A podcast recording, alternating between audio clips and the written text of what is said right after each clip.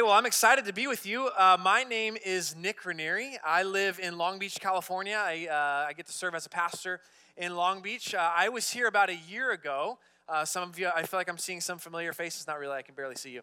But uh, maybe you recognize me. I was here about a year ago. I'm excited to be back. Um, if some of you may remem- remember, we have kind of a church connection. Uh, for the last 10 years, I've been serving as a pastor at a church called First Baptist Church of Lakewood in Long Beach, which has some rich connections uh, to Camarillo community. Um, it now goes by Arbor Road Church. And uh, yes, some, somebody's a fan. I love it. Very nice. Awesome. And uh, we have been there, my wife and I, my wife is here, we've been there for about the last 10 years. Um, and a, a, little, a couple months before I came last time, I came last June here, and a couple months before that, uh, my wife and I really felt the Lord just kind of stirring in our hearts to, to seek Him and pray about what He has next for us. Um, and just kind of had a moment where we went to the Lord with, with open hands and kind of the scary moment of like, God, for some reason, I, I feel like you're calling us to pray and ask you, um, what do you have for us with open hands? Like, we'll do anything, anywhere. We don't want to leave where we're at because we love this place. Um, and what we really sensed the Lord doing was just um, calling us to, to church planting and so starting more churches actually throughout the city of Long Beach. Um, it's a city that we love. It's a city, if you're familiar with it, that's really big. It's about almost 500,000 people in the city of Long Beach, and we do not have nearly enough churches to reach those people. And so we just felt the Lord burdening our hearts to, to plant a church that plants more churches and to continue to partner with the great gospel work that God is doing through other great churches like Arbor Road Church. Um, and so just about a couple months ago, about two months ago, my wife and I uh, officially stepped out from Arbor Road and are now beginning the process of preparing to plant uh, a new church in Long Beach. And we're really excited about that. And wanted to share that with you because now that I'm here for the second time, I feel like we're, we're connected. We, we're family. We're, we're in this together. So I want to share that with you. I would love your prayers on that. Um, it is not an easy journey. We've already felt um, the enemy does not want us to do this, um, and yet we have seen the Lord just abundantly provide and with us every step of the way, and it's an exciting journey. So, if you have your Bibles, go ahead and open to Galatians chapter 3. That's where we're going to be this morning. Galatians chapter 3, as we continue our series uh, in the book of Galatians. And we're going to be in verse 1. I'm going to go ahead and read it for us, and then I'll pray, and then we'll jump on in. So, Galatians chapter 3, verse 1 says this O foolish Galatians! Who has bewitched you? It was before your eyes that Jesus Christ was publicly portrayed as crucified. Let me ask you only this Did you receive the Spirit by works of the law or by hearing with faith? Are you so foolish? Having been perfected, having, having begun by the Spirit, are you now being perfected by the flesh? Did you suffer so many things in vain, if indeed it was in vain? Does he who supplies the Spirit to you and work miracles among you, does he, does he do it by works of the law or by hearing with faith? Just as Abraham believed God and it was counted to him as righteousness. Know then that it is those of faith who are the sons of Abraham. And the scripture, foreseeing that God would justify the Gentiles by faith, preached the gospel beforehand to Abraham, saying, In you shall all the nations be blessed. So then, those who are of faith, are blessed along with Abraham, the man of faith. Let's pray together. Father, we thank you for your goodness to us.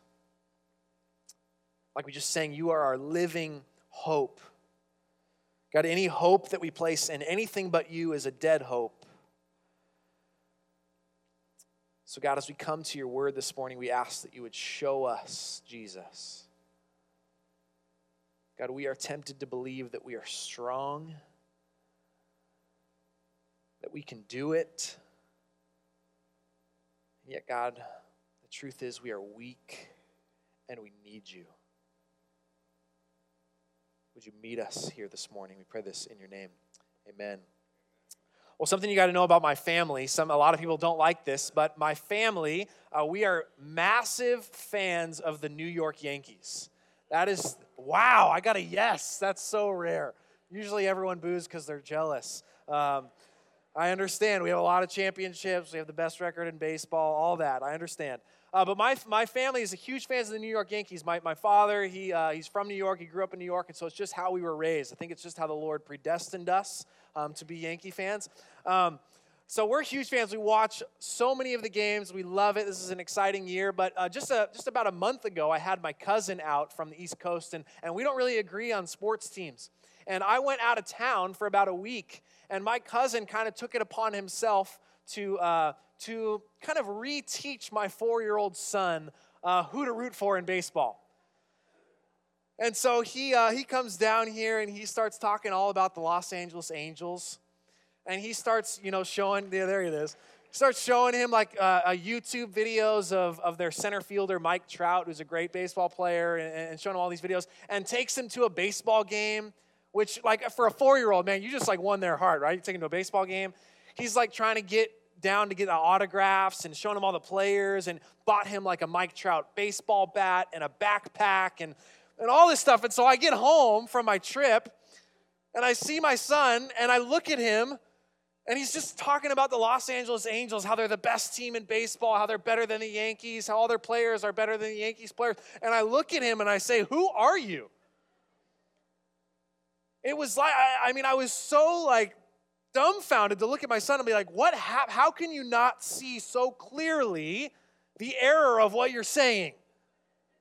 And so immediately, as soon as my cousin left, I sat my son down and we spent the next like three hours reteaching him the truth all right, we, we watched more YouTube videos. I started giving them the history. I was like, do you know what championships are? We have a lot of those, okay? And I, and I re taught him and, and re indoctrinated him with the truth. But I look at a moment like that and I'm reminded that, that we are so easily led astray. Now, you might be an Angels fan, you think that's not led astray, that was led to the truth. Regardless, whatever. In my mind, I look at that and I say, "Wow, we are so easily led astray, even from things that are, that are really obvious to us. Like in our family, that the Yankees are the best. That's obvious. But we are really easily led astray. Don't forget that the Bible calls us sheep, right? In a lot of ways, that's good. But in a lot of ways, it also shows us hey, we're not very smart. We kind of will listen to a lot of different voices and go a lot of different directions. We're easily deceived. And in our passage today, as we continue in Galatians, we see that the Christians living in Galatia had been greatly deceived from something that was very obvious. They were deceived into no longer seeing the significance of the cross. You see, they're a church and a people that, that love Jesus, they know the gospel, right? They know that the, the truth that we are saved by grace through faith, that this is not your own doing, it is a gift of God so that no one may boast. They knew that truth, they knew the gospel, and yet they had been deceived. They had been, they had been deceived to the point where they're, they're, they're recognizing that, but then they're moving on to something else. They started to believe something that Paul will say actually devalues the cross and diminishes it of its power. And the best word he can use to describe what has happened is the word bewitched. You see it here in, in verse 1. He says, Oh, foolish Galatians, who has bewitched you? I don't use that word very often, so I kind of looked it up. What, what does that mean, bewitched? It's, it's essentially this idea to exercise evil power over someone to put someone under a spell, intending them harm. It was often used in this way, in the sense of being under a spell so that someone could no longer think or reason clearly. And Paul looks at the situation that's happening in this church and he says, your, your abandoning of the cross is so dumbfounding to me that the only explanation I have is that someone has put you under a spell. Like you are, you are so you are so abandoning something so clear that I, I don't even have the categories to understand what's happening. Someone has bewitched you. And so he says, Oh, foolish Galatians. Mean, imagine someone standing up here and, and saying, Oh, foolish, what do we call you guys? KMCCers. Is that good? Oh, foolish CamCCers, or oh, foolish Cameroonians. I don't know. I don't know. I'm sorry, I have nothing. He's, he's just, this is unbelievable to him.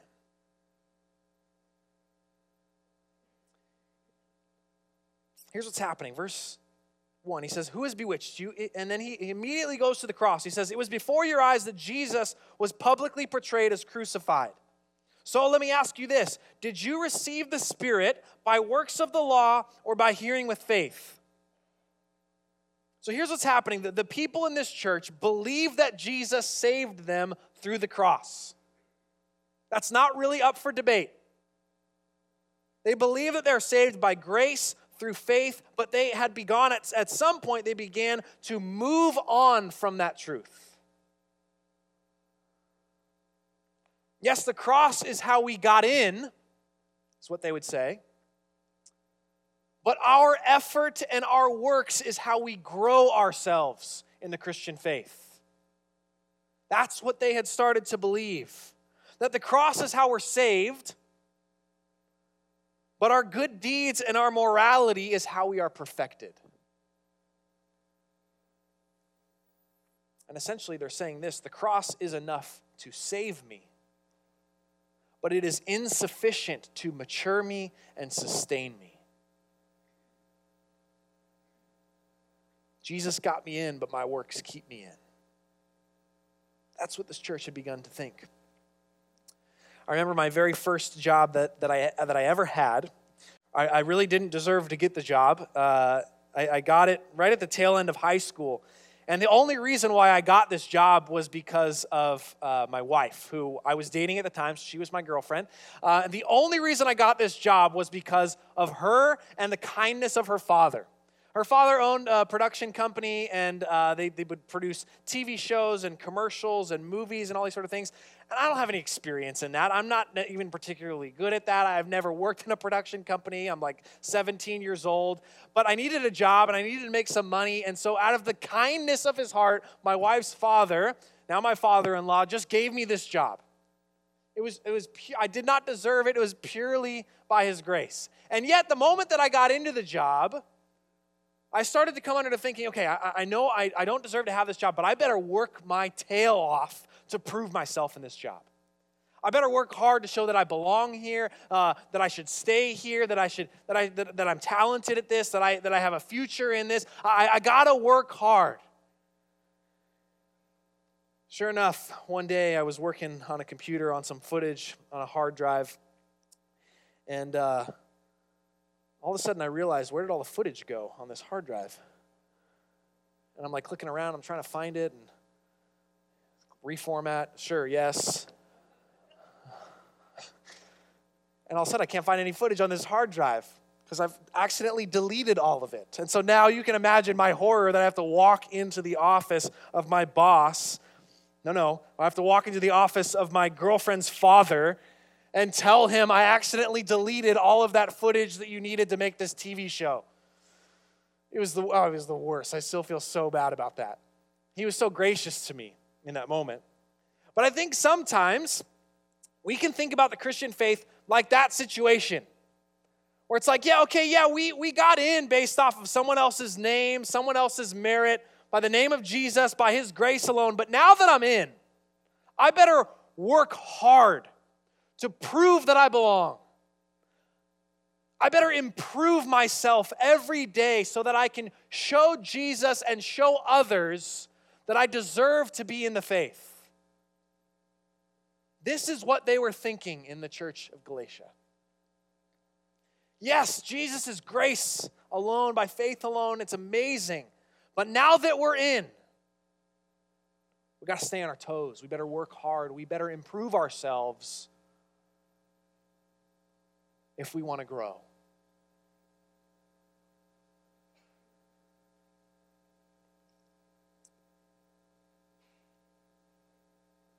This is moving on from the gospel of grace. Desiring to grow and desiring to walk in obedience are not bad things, but we tend to take good things and turn them into ultimate things, and then they become idols.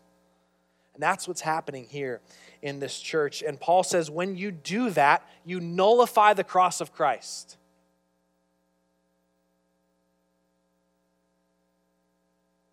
And we are very susceptible to this bewitching too. It's not just people a long time ago, it's us today. I want to look at a few ways in which I think we are often bewitched Two of them that are pretty obvious, two of them that maybe not so obvious. One is we are often bewitched by Satan, he's our enemy. Listen, there's no one in this world that wants to diminish your view of the cross more than him. That's his primary strategy in your life to diminish your view of the cross. Because if he can do that, he's got you. He wants to diminish your view of the cross. And so Satan will often try to bewitch us so that we don't view the cross as significant or as important anymore. And I think there's a main way that he does this in our lives, and it's through accusation. That's what his name means. He's the accuser. Maybe you've experienced this before. You, you know the gospel, you, you know the truth that, that, that we've been singing, that you are forgiven, that, that He took your shame, that He took your guilt, that you are cleansed, that you are free. And yet there seems to be this lingering voice that continues to accuse you and remind you of things that you've done. You know that voice I'm talking about? That causes you to diminish your view of the cross, cripples us with guilt, and in doing so, keeps us from experiencing the power of the cross the freedom of the cross, the new identity of the cross. And as he keeps accusing us day by day by day, we start to believe this message that my identity is based off of what I do and not what Jesus has done. And it happens slowly, and all of a sudden, the, our view of the cross is getting smaller and smaller and smaller. That's one way I think it happens. The other one is this culture. Culture is constantly discipling you, constantly teaching you how to think. And here's what our culture likes to tell us how to think you need to prove yourself. You need to work hard. You need to secure your own glory in this world. No one's going to do it for you. So go out there and prove yourself. Be self dependent. And that message can get so into our minds and into our hearts and into our schedules that we start to think about the Christian life like that. To say, well, I guess growth in the Christian life is becoming more and more self dependent, more and more independent. I need God's grace and forgiveness less and less and less because I'm working harder and getting better. Do you see how that would diminish your view of the cross? To say, I needed it way back then when I was like a, a, a